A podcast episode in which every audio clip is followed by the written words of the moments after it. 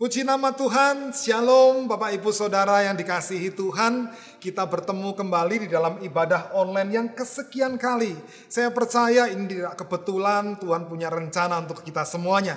Nah Saudara, sebelum kita masuk di dalam uh, kebenaran firman Tuhan, saya sampaikan firman Tuhan berkata, orang-orang benar diselamatkan oleh Tuhan. Ia adalah tempat perlindungan mereka pada waktu kesesakan.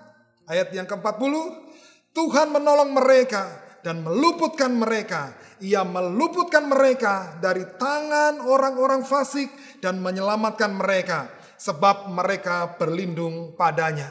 Mazmur tiga puluh tujuh ayat tiga puluh sembilan sampai empat puluh. Sepertinya dari ayat ini Tuhan menawarkan perlindungan yang luar biasa. Dan sepertinya Saudara, kita benar-benar dibawa di dalam keadaan yang aman di dalam Tuhan. Namun kalau kita lihat kondisi sekarang ini, sepertinya kalau kita lihat fakta, kondisi bukan semakin baik, kondisi semakin buruk sepertinya. Bahkan tiga minggu yang lalu, kalau nggak salah Bapak Ibu, Saudara semuanya, Menteri Keuangan menyampaikan bahwa Indonesia resmi memasuki masa resesi ekonomi. Dan juga angka penularan infeksi setiap hari semakin tinggi dan semakin tinggi. Sepertinya kalau manusia biasa, kayaknya damai sejahtera itu sudah mulai hilang, Saudara-saudara. Kayaknya tidak memungkinkan untuk kita selalu happy. Tapi Tuhan mengatakan pada kita semuanya melalui janjinya bahwa Tuhan memberikan ketenangan, Tuhan memberikan kekuatan, bahkan Tuhan meluputkan hidup kita dari semua bencana yang ada. Oleh sebab itu saya mau mengajak kita semuanya, Bapak Ibu Saudara semuanya yang di rumah atau dimanapun Bapak Ibu Saudara berada, tetap percaya kepada Tuhan. Karena apa? Kita lihat, kita hidup bukan karena kita melihat. Tapi kita hidup karena percaya, percaya kepada apa kata Tuhan.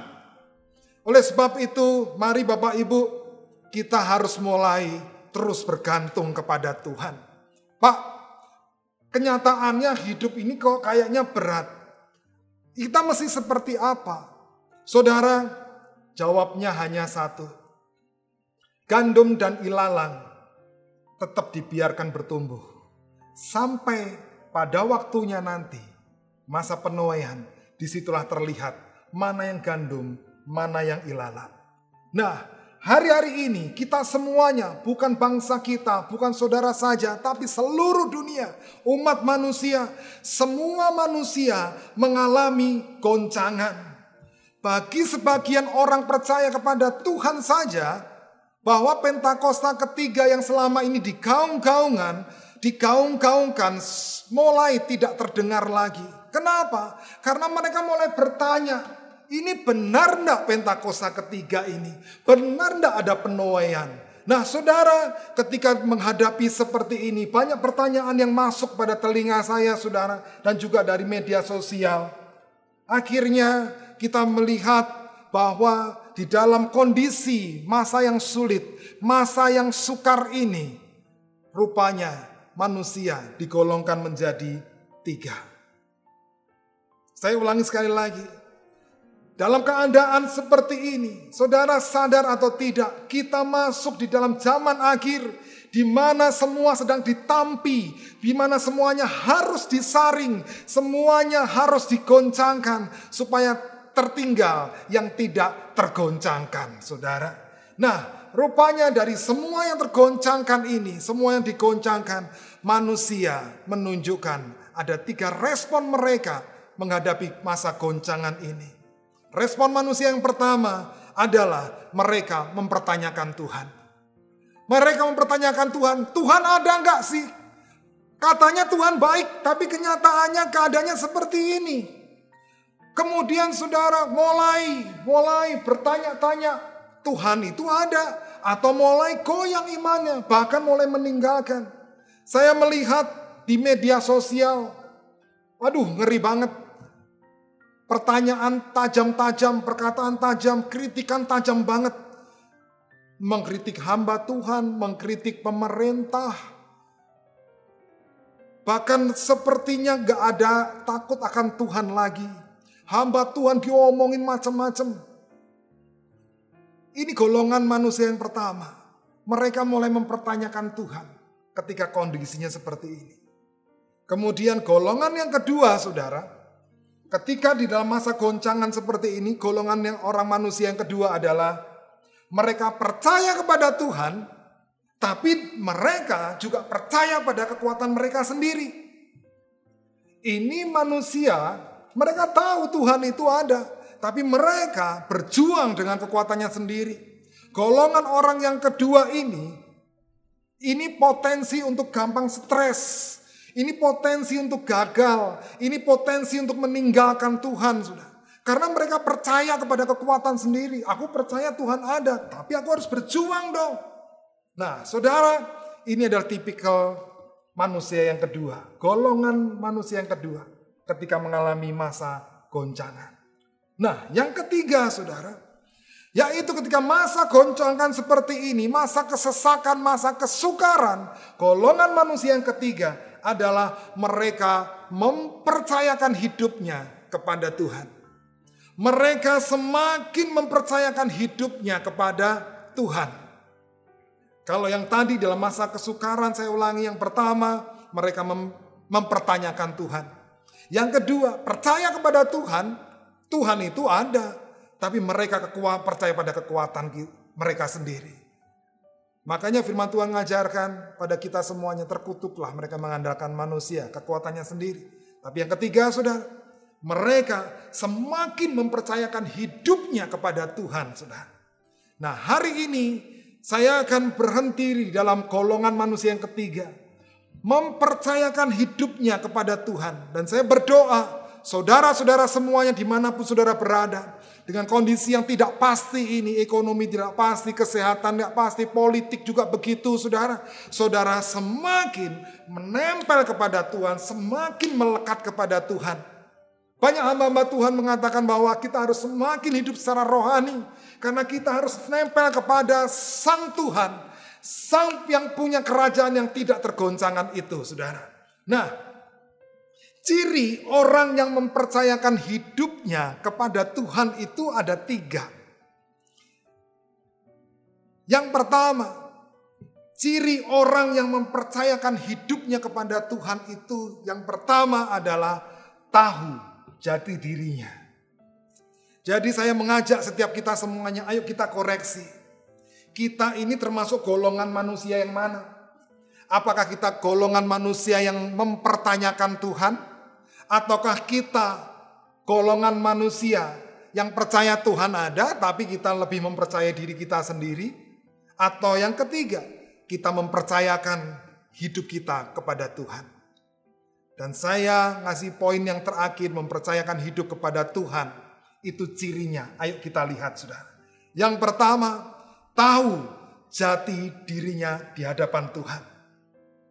Dia tahu persis bahwa dirinya diangkat oleh Tuhan. Oleh sebab itu, dia tahu D N A-nya, yaitu doa, pujian, dan penyembahan.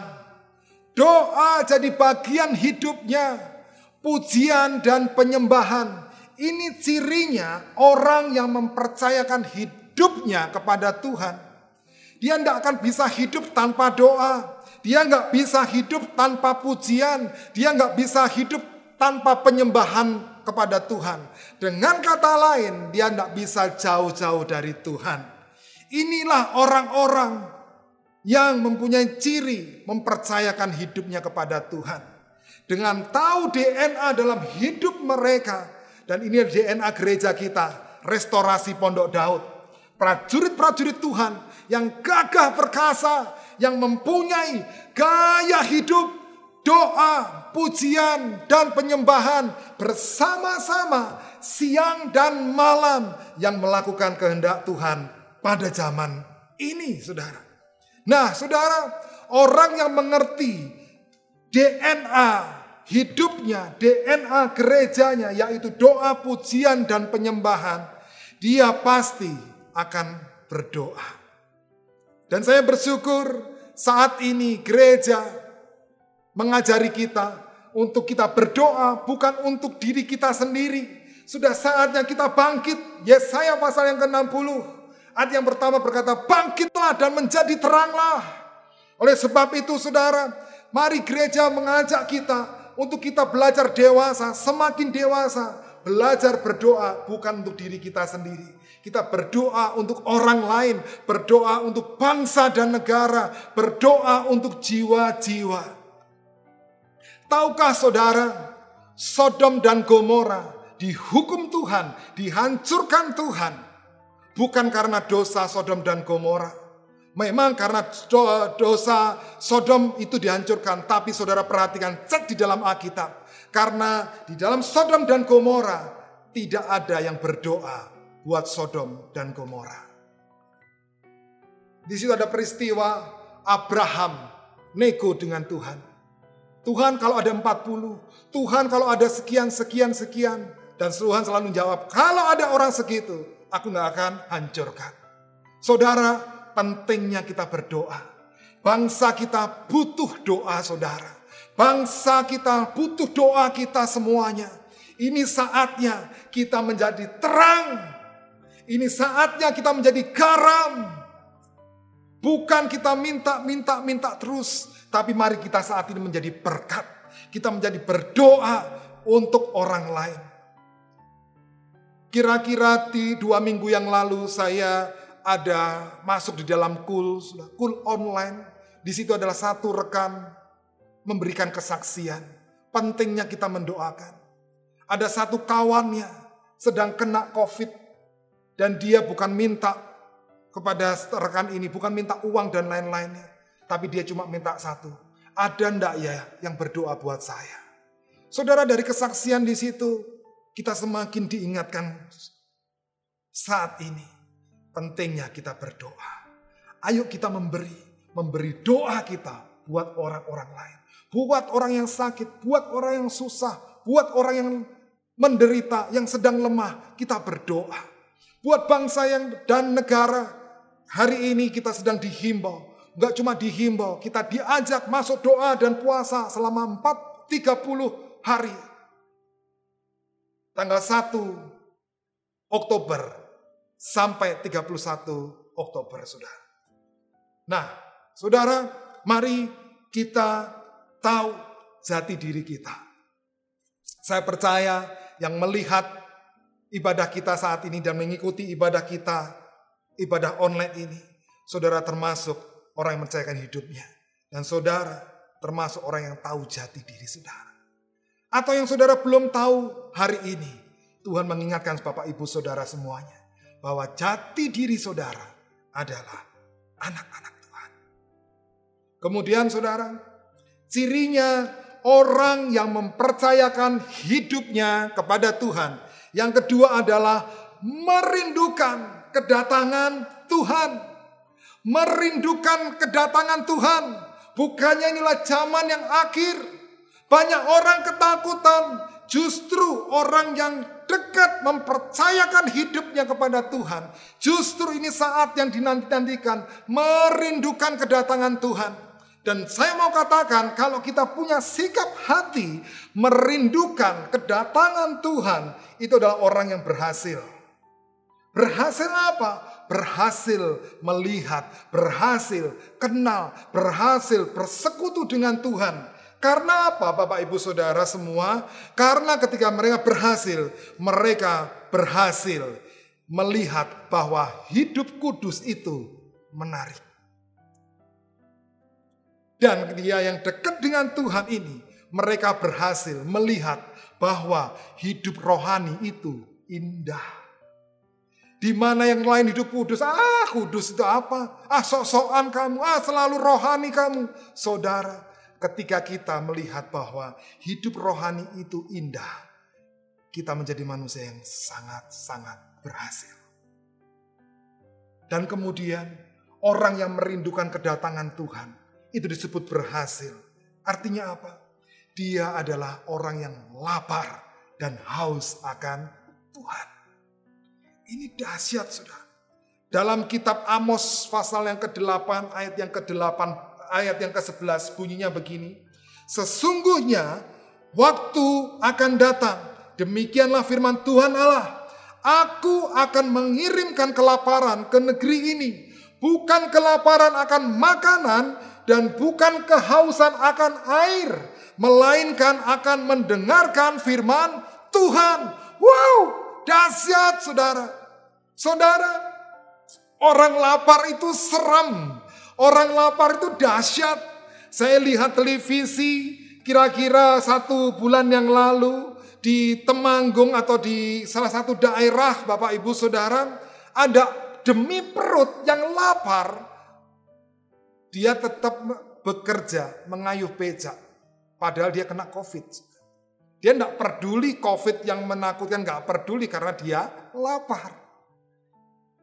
Dan saya juga melihat orang yang lapar hiburan, tidak peduli dia menabrak eh, apa itu namanya ya, protokol kesehatan, dia tabrak, yang penting dia dihibur, mereka mengalami kehausan hiburan. Itu itu bentuk kelaparan dan haus. Nah, saudara, bagaimana kalau energi itu dipakai untuk lapar rohani? Dahsyat pasti hasilnya. Kenapa? Berbahagialah engkau yang lapar dan haus akan Tuhan, maka engkau akan dipuaskan. Ini luar biasa. Jadi ciri yang kedua dari orang yang mempercayakan hidupnya kepada Tuhan adalah dia senantiasa merindukan kedatangan Tuhan. Dia tidak peduli Tuhan itu datangnya kapan, yang penting Tuhan cepatlah datang. Atau ketika dia bangun tidur, bukan yang dicari yang lain, tapi Tuhan engkau ada di mana? Tuhan engkau baik. Saudara, ini dahsyat saudara. Orang yang seperti ini, dia tidak akan gampang goyah ketika goncangan ada. Karena dia tahu persis ada Tuhan bersama dengan dia. Dia tidak pernah mencurigai Tuhan. Kenapa banyak orang bimbang? Karena dia mencurigai Tuhan. Bener nggak ya Tuhan tolong? Bener nggak ya Tuhan melihat? Dia bimbang. Dia mencurigai Tuhan. Padahal Tuhan itu pribadi yang tidak dapat dicurigai. Dia aslinya adalah baik dan penuh kuasa dan penuh kasih. Sedangkan setan sudah dari sananya jahat, saudara. Jadi jangan pernah percaya setan. Yang lebih mengerikan itu manusia, nggak bisa ditebak. Kadang baik, kadang jahat. Nah, jangan percaya pada manusia, percayalah kepada Tuhan. Nah, ciri yang terakhir, yang ketiga dari orang yang mempercayakan hidupnya kepada Tuhan adalah melakukan kehendak Bapa. Dalam Kisah Para Rasul pasal yang ke tiga belas ayat tiga puluh enam, Daud melakukan kehendak Allah pada zamannya. Daud melakukan kehendak Tuhan pada zaman Daud. Nah, bagaimana dengan kita? Kita melakukan kehendak Tuhan pada zaman sekarang ini. Apa itu? Amanat agung. Mari kita lihat di dalam Matius pasal yang ke dua puluh delapan ayat sembilan belas sampai yang ke dua puluh. Karena itu pergilah, jadikanlah semua bangsa muridku dan baptislah mereka dalam nama Bapa dan Anak dan Roh Kudus. Ini perkataan Tuhan Yesus sendiri sebelum dia naik ke surga. Saya ulangi buat saudara dan saya supaya kita ngerti dan amanat agung apa yang Tuhan ucapkan. Karena itu pergilah, jadikanlah semua bangsa muridku dan baptislah mereka dalam nama Bapa dan Anak dan Roh Kudus. Kemudian ayat dua puluh, dan ajarlah mereka melakukan segala sesuatu yang telah kuperintahkan kepadamu, dan ketahuilah aku menyertai kamu senantiasa sampai kepada akhir zaman. Ini adalah amanat agung dari Tuhan kita Yesus Kristus. Bukankah kita bersyukur sudah mendapatkan tugas dari Tuhan yang sungguh luar biasa? Kita kerjakan amanat agung kita. Pergilah, beritakan bangsa, beritakanlah Injil ke seluruh bangsa. Saat ini tidak ada yang tidak terjangkau. Semua terjangkau. Internet, media sosial sudah kemana-mana. Saudara, kita bisa pakai media sosial untuk memberitakan Injil. memberitakan kabar baik, memberitakan juru selamat, memberitakan banyak kebaikan-kebaikan Tuhan. Jangan justru saudara hanya diam dan saudara menerima berita-berita dari media sosial yang membuat iman saudara menjadi akhirnya goyah. Justru saat ini iman saudara yang sungguh-sungguh pada Tuhan, karena apa? Kebaikan Tuhan yang mesti kita sampaikan ke dalam media sosial. Beritakan firman sampai ke ujung bumi. Dan saya berdoa saudara diberikan keberanian oleh Tuhan untuk memberitakan firman Tuhan ini. Puji nama Tuhan. Dan pesan dari gembala pembina kita tiga minggu yang lalu disampaikan bahwa kita masuk pada tahun P Alef. Yaitu apa? Mulut yang hanya membicarakan firman Tuhan. Yang hanya mengatakan firman Tuhan. Jangan mulut diisi dengan keluhan-keluhan. Jangan terus mulut diisi dengan ngomong fakta, fakta, fakta. Tapi biarkan mulut kita diisi dengan firman Tuhan. Dialah Tuhan satu-satunya harapan dan juru selamat kita. Apa yang dikatakan Tuhan, itulah yang mesti kita katakan. Jangan apa yang dikatakan fakta, kita katakan untuk teman kita dan cukup untuk ya, hidup kita sendiri. Dalam tubuh kita sendiri, dalam badan kita sendiri. Itu akan membuat kita goncang. Tapi biarlah apa yang diucapkan Tuhan itu masuk dalam diri kita dan kita perkatakan setiap hari. Itu adalah pedang roh. Nah saudara, inilah masuk dalam tahun mulut yang memberitakan firman Tuhan. Mari kita isi seperti dalam pujian. Mulutku penuh dengan pujian. Jangan berkata mulutku penuh dengan gosipan. Mulutku penuh dengan keluhan. Jangan saudara. Itu tidak membawa kemuliaan sama sekali. Tidak membawa damai sejahtera. Bahkan menjadi ciut kita. Tapi kalau kita berkata. Mulutku penuh dengan pujian. Kepadamu ya Yesus Tuhan. Wow. Dahsyat saudara. Dan biar itu saudara kumandangkan setiap hari setiap saat. Di dalam kamar saudara, di dalam rumah-rumah saudara, di dalam uh, aktivitas saudara, maka kemuliaan Tuhan turun. Bukan kemuliaan yang lain. Nah saya memberitahu pada setiap kita semua, hidupilah kebenaran Tuhan. Jangan hidupi yang lain. Tapi banyak orang yang goyang.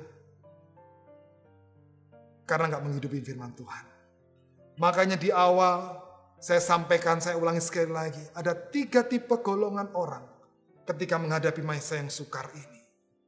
Saudara, kalau kita orang yang percaya kepada Tuhan, kita yang semakin sungguh-sungguh sama Tuhan, kita akan mengerti bahwa ini adalah masa penyaringan. Ini masa penampian. Kalau semua keadaan baik-baik saja, tidak terlihat mana yang berisi, mana yang tidak. Tapi justru ini penampian. Pak, bukannya kita yang sudah percaya sama Tuhan, kita akan diselamatkan. Betul. Makanya Yesus datang ke dunia.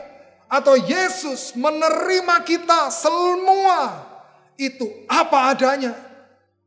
Tapi Yesus tahu dia adalah yang penghuni surga. Dialah yang punya surga. Dia tahu surga punya standar. Oleh sebab itu, Yesus tidak mau kita apa adanya. Dia proses kita sampai kita dikatakan layak. Di sorga tidak ada benci, di sorga tidak ada keluhan, di sorga tidak ada pelit, di sorga tidak ada dendam. Oleh sebab itu kita diproses Tuhan berbeda-beda satu sama lain. Saya berdoa, saudara termasuk golongan orang yang mempercayakan hidup kepada Tuhan. Dan yang terakhir, paling terakhir, ada pertanyaan. Jangan sampai saudara tertipu oleh kuasa kegelapan. Saat ini kuasa kegelapan juga berusaha mengambil kesempatan karena dia tahu waktunya juga semakin dekat untuk dia dihancurkan. Tapi kita orang percaya kepada Tuhan, kita semakin mengerti waktu kemuliaan itu segera dinyatakan untuk kita semuanya. Nah saudara, jangan sampai saudara tertipu oleh kuasa kegelapan. Ada satu pertanyaan, gampang mana berbuat dosa atau berbuat kekudusan? Pertanyaannya sekali lagi, gampang mana berbuat dosa atau berbuat kekudusan? Bagi sebagian orang akan berkata, gampang berbuat dosa Pak. Saudara, saudara kena tipu muslihat setan. Justru untuk hidup gampang itu saudara hidup kudus. Contohnya, saudara mampu enggak? Hendaklah kamu berzina setiap saat. Berat saudara berzina itu. Berzina, dia harus keluarkan duit, dia mengakan waktu, pikirannya jangan sampai ketahuan stres. Jauh lebih mudah, hendaklah kamu bersekutu dengan pasangan sahmu. Hendaklah kamu berbagi kasih terhadap pasanganmu. Hendaklah kamu saling menghormati, jauh lebih mudah. Dan lebih sering di situ dilakukan.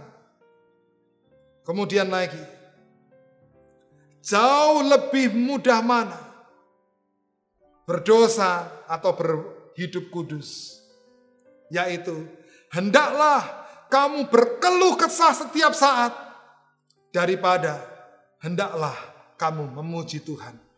Gampang memuji Tuhan, saudara. Kalau saudara berkeluh kesah, kerutan semuanya di mukamu sudah. Tapi kalau memuji Tuhan, enak kita. Atau lagi, hendaklah kamu berbohong senantiasa, atau hendaklah kamu jujur senantiasa. Mudah jujur. Dalam satu hari itu, dua puluh empat jam kita gampang ngomong jujur. Daripada dua puluh empat jam kita bohong terus, stres kita. Makanya setan tahu produknya dia tidak laku untuk orang-orang percaya atau untuk murid-muridnya Yesus. Makanya yang dia serang adalah, yang dia promosikan terus adalah kepada siapa? Orang-orang yang percaya kepada Tuhan Yesus. Makanya produknya terus disodor-sodorkan karena dia tahu ini nggak laku. Tapi dia memberikan tipu muslihat dan celakanya kita percaya kepada produk setan itu, saudara. Nah, pagi hari ini, dalam ibadah ini, Tuhan mengingatkan pada setiap kita semuanya. Bapak, Ibu, Saudara semua, ini adalah masa penantian. Ini adalah masa penyaringan. Ini adalah akhir zaman. Mari kita hidup semakin kudus di hadapan Tuhan. Hidup semakin rohani di hadapan Tuhan. Tetap terus pegang teguh. Ini adalah Pentakosta ketiga. Ini adalah perhelatan akbar yang surga nyatakan untuk kita semuanya. Bahwa penuaian jiwa besar-besaran. Karena setan ngerti ini adalah perhelatan akbar. Dia mengambil kesempatan untuk apa saudara? Manusia takut, manusia goncang dengan goncangan yang ada. Sehingga mereka manusia lupa kepada fokus kepada perhelatan akbar ini. Kabar sukacita ini, mereka hanya fokus kepada persoalan yang satu titik sudah.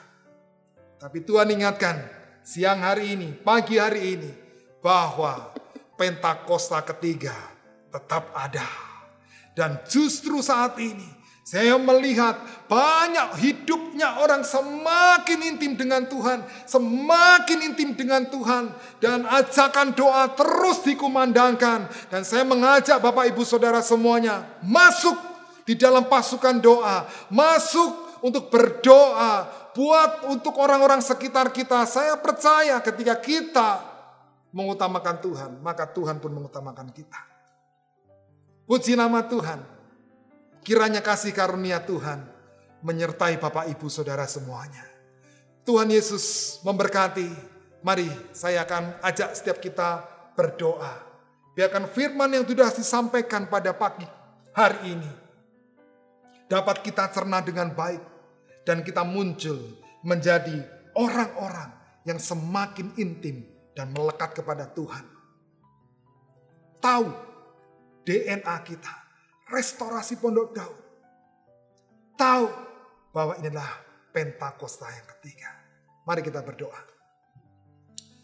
Bapa di surga, terima kasih untuk kasih karuniamu yang luar biasa. Terima kasih untuk pencurahan Roh Kudusmu yang luar biasa. Hamba percaya Tuhan saat ini, siapapun mereka yang mendengar dan mengikuti ibadah online pada pagi siang hari ini ya Tuhan, mereka telah dijamah oleh Tuhan. Mereka dijamah oleh Tuhan. Mereka dijamah oleh Tuhan.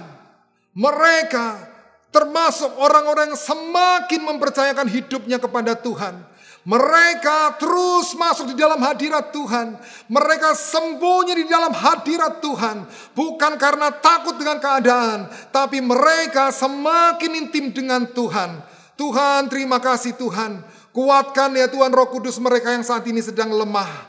Baik lemah secara ekonomi, baik Tuhan mereka yang lemah secara fisik, maupun lemah secara mental. Saat ini hamba berdoa, kiranya kekuatan dari Roh Kudus menguatkan setiap mereka semuanya. Terpujilah nama Tuhan, terpujilah nama Tuhan. Dan kami semuanya Tuhan, kami berdoa, biarkan kami menjadi umat yang layak di hadapan-Mu. Kami dengan setia, umat yang layak dan setia untuk melakukan amanat agung-Mu, menyampaikan Injil ke seluruh bumi.